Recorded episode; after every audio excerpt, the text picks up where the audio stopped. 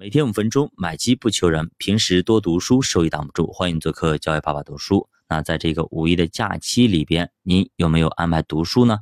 在游玩的过程中，或者说在休息的时间里，拿本书慢慢的细品，啊，让你的生活里增加更多的色彩。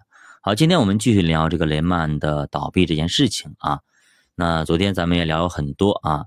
本来呢，保尔森想救，但是国会这边啊，尤其是佩洛西为首的这一帮人，就说坚决不救，绝对不能救。所以现在市场上是各自啊都忙于保命，所以谁都不想去趟这趟浑水。所谓的大难临头各自飞啊，都想自保，但是这个时候市场已经失灵，大家都是一条船上的蚂蚱啊，谁也跑不掉啊，都绑牢了，大家都被自己的利益绑定。最后放任危机爆发，这就是那句话啊！你都想自保，但是你想想看，你在哪条船上？如果船沉了，你自己抱的再牢，你的资产最后还是得石沉大海，对吧？联盟股价继续暴跌，此时已经跌到了每股三点八四美元啊，从七十多直接干到三点八四，基本上没了啊，跟那个第一共和银行、包括那个硅谷银行等等一模一样啊。富尔德仍然在等待啊戴蒙德和刘易斯的消息，但是戴蒙德的态度依旧是在等待雷曼死透，也就是说他现在还是嫌雷曼太贵啊，价格不够低。那美国国际集团也同样暴跌百分之二十。那维伦斯塔也没有等到任何的援助，摩根大通也一直在吊着他，答应合作，但是啥也不干。在这中间，他们也去找过巴菲特啊，这时候呢，手握大量现金，似乎也只有巴菲特，但是巴菲特却不想趟这趟浑水。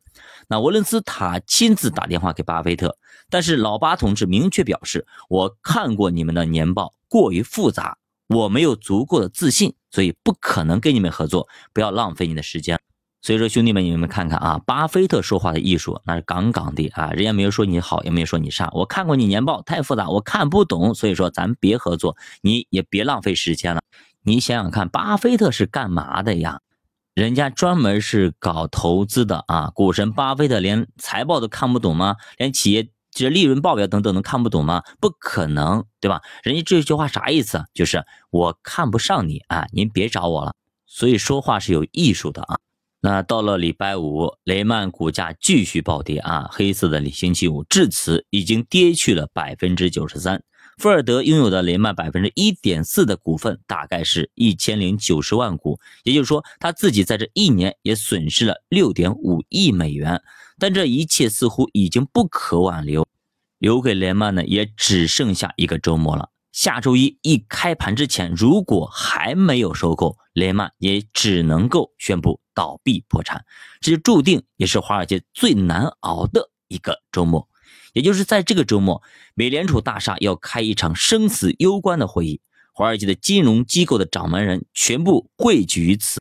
那会议的主持人，美联储主席保尔森也开场直接就明说，别指望政府拨款了，解决问题的主角必须是你们自己。而且本周结束之前，我们必须得找出解决方案来。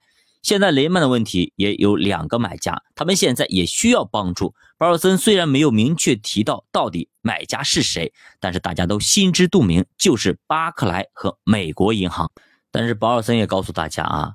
这两个竞标者表示，政府不出手，他们就不愿意提供融资来收购雷曼。而另外一方面，在国会上，佩洛西这个老巫婆已经非常强硬，不允许政府出手相救。这就是目前的局面啊。而雷曼方面，菲尔德现在也还不能接受现实，他还活在自己的世界里，还没有认识到目前的情况和形势。所以这次华尔街集体开会。保尔森干脆就没通知富尔德啊。盖特纳随后补充啊，如果今天大家不能拿出一个方案来，那么我们每个人都将面临非常非常糟糕的局面。周一一开始，雷曼直接破产，之后就是金融危机，大家的市值都会遭遇股灾式的暴跌，整个金融体系将面临崩溃的风险。但是呢，高盛和摩根大通他们并不认同这个说法。他们觉得自己已经做好了充分的准备，隔离和减记了雷曼的资产。随后，其他的银行也在交头接耳。可见，当时大家其实并没有被盖特纳所说动，也没有感受到那种恐慌的气氛。大家觉得，不就是雷曼倒闭吗？跟我们有半毛钱关系？老子现在好的很。所以说，大家其实还是在各怀鬼胎，自然也就无法形成合力。尽管会议已经上升到了如此的规格啊，美联储主席亲自来主持，但是还是没有任何的实质性的进展和结果。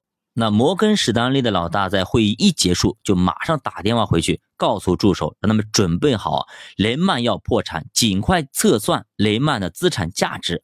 而美林的老大呢，十分惊讶。鲍尔森对于政府不救助的表态，让他心凉了半截，因为他很清楚，雷曼之后下一个倒的就是美林。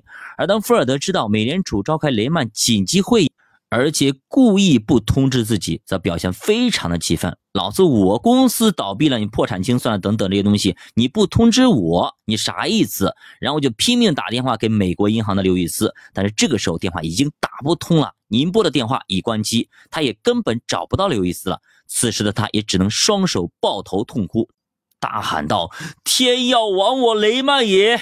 国际集团的老大也在会后再次联系了巴菲特，他倒是很礼貌，告诉巴菲特，财产险是美国国际集团的主要的业务，年收入大概是四百亿美元，现在我们标价是二百五十亿就卖，如果您买两百亿就行。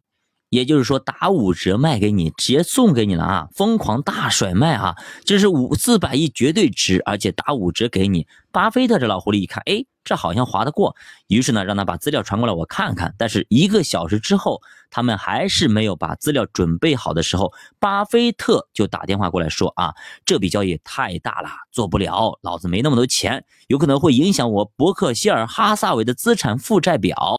由此，国际集团也白高兴了一场。至此，金融危机似乎已经不可避免，如滔滔洪水滚滚而来。那么，到了周一，到底发生了什么？这场金融海啸爆发之后，美国政府又付出了怎样的沉重的代价呢？咱们下节继续接着讲。教爸读书陪你一起慢慢变富。咱们下节再见。